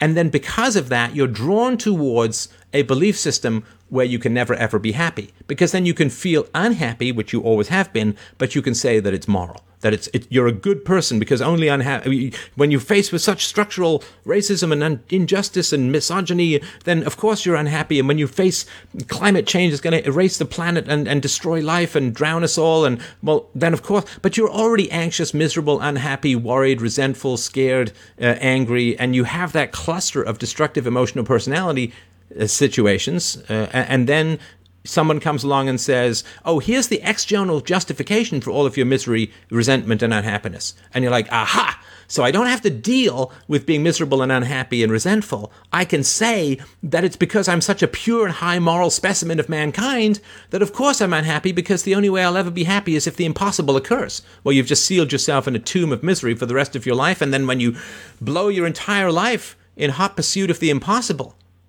then you can look back and say, well, life was just terrible. It's like, no, no, you just you believe the wrong things. This is a fundamental philosophy. Life is not terrible. You just have to believe the right things. You have to believe the true things. You have to believe the real things. You have to ask for proof and be skeptical. But when you already have a miserable personality and someone comes along and says, I can turn that misery into a justified virtue, you're like, oh, thank you. Now I don't have to deal with being miserable and I don't have to change being miserable and I don't have to ditch all my friends who prefer me being miserable.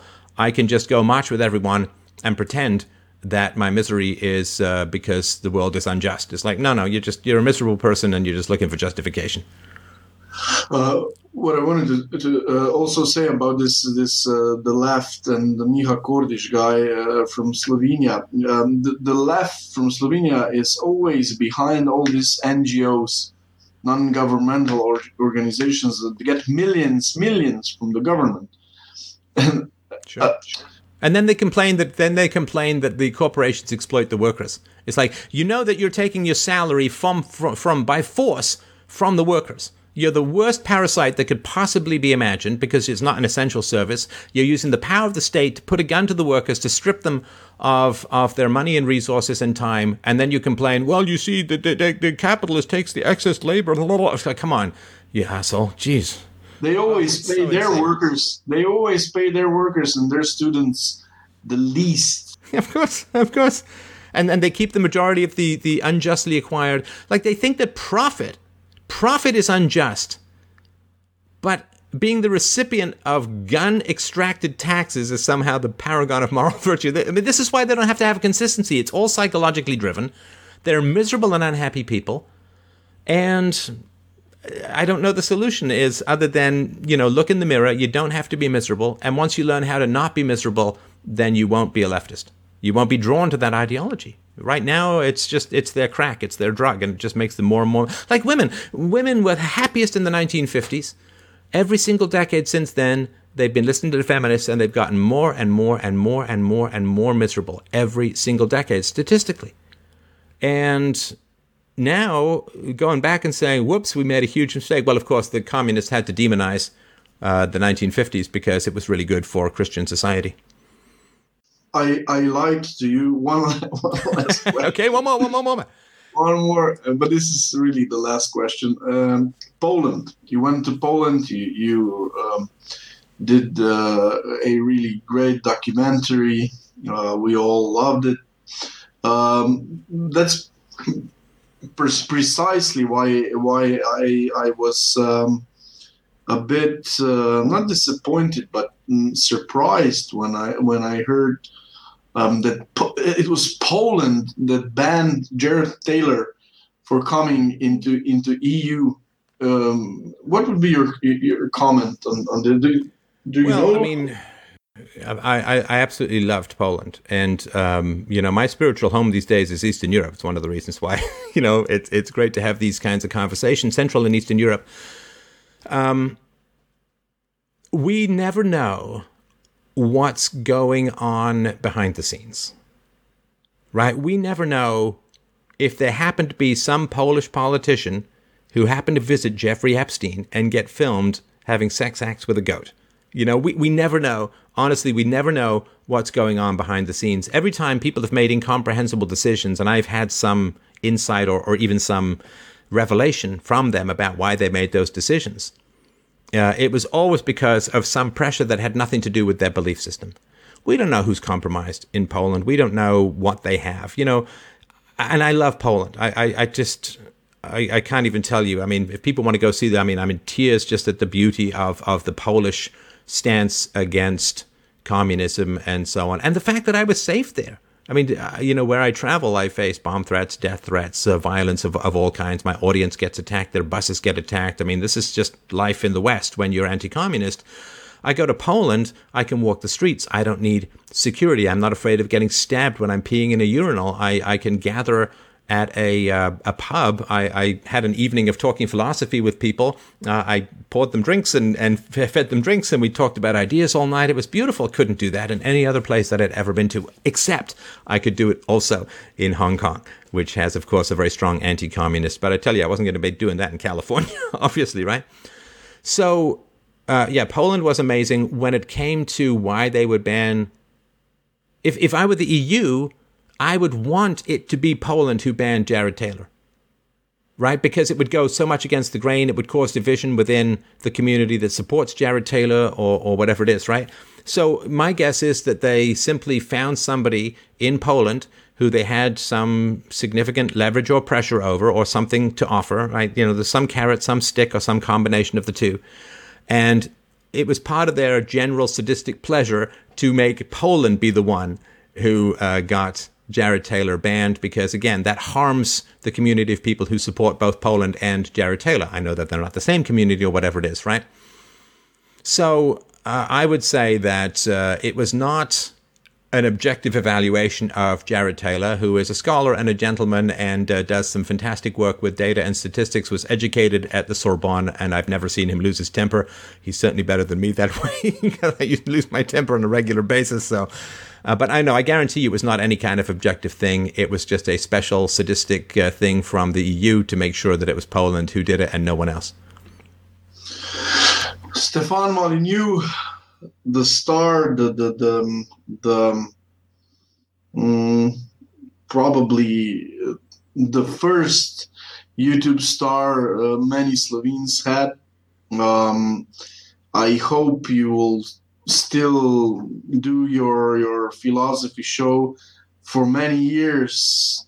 Uh, sadly, not on YouTube, but when you said uh, you're on BitChute and you have your own site, Freedomain uh, Radio, um, it's been a pleasure and, and, and, I've been really delighted that you accepted my invitation. I hope I can I, we can speak uh, some other time again. I'd be very happy to. And uh, Aleš, I really appreciate the invitation. It was a great pleasure to chat. Maybe we'll get to meet in person one day, uh, if and when all of these crazy restrictions lift. And uh, thank you so much for the invitation and uh, uh and the time. It was a great pleasure. And uh, uh, keep me posted. We'll talk soon. Of course, if I can do a, a little commercial at the end, NTA is a new media in Slovenia, national um, press agency, Nacionalna Tiskovna Agencija um, we started our, our, our, our, media 10 days, 14 days ago, and we already have four till five Twitter accounts suspended. So we're doing. oh, yeah, I was going to say good, but then bad. Right. Okay. Yeah. Okay, guys. Uh, thank you, uh, Stefan. Uh, I hope uh, we can see each other um, soon. Um, to all the viewers, have a nice day and good night.